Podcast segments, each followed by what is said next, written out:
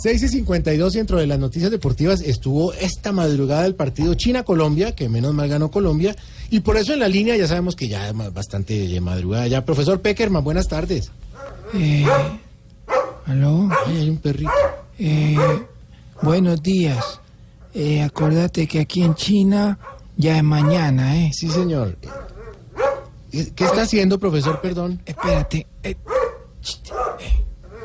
eh, por aquí agarrando el desayuno. Ay, No, hombre. Hola, ¿qué sensación le dejó la goleada de hoy, profe? Bueno, eh, que no es que nosotros estemos sobrados, sino que a China le falta a sus jugadores, ¿no? No saben sino correr, correr y correr. Claro. Uno no sabe si está jugando con chinos o con militantes del Centro Democrático. Ahí está chistoso. Eh, otra falencia de sus jugadores es que son muy débiles y se parten fácil.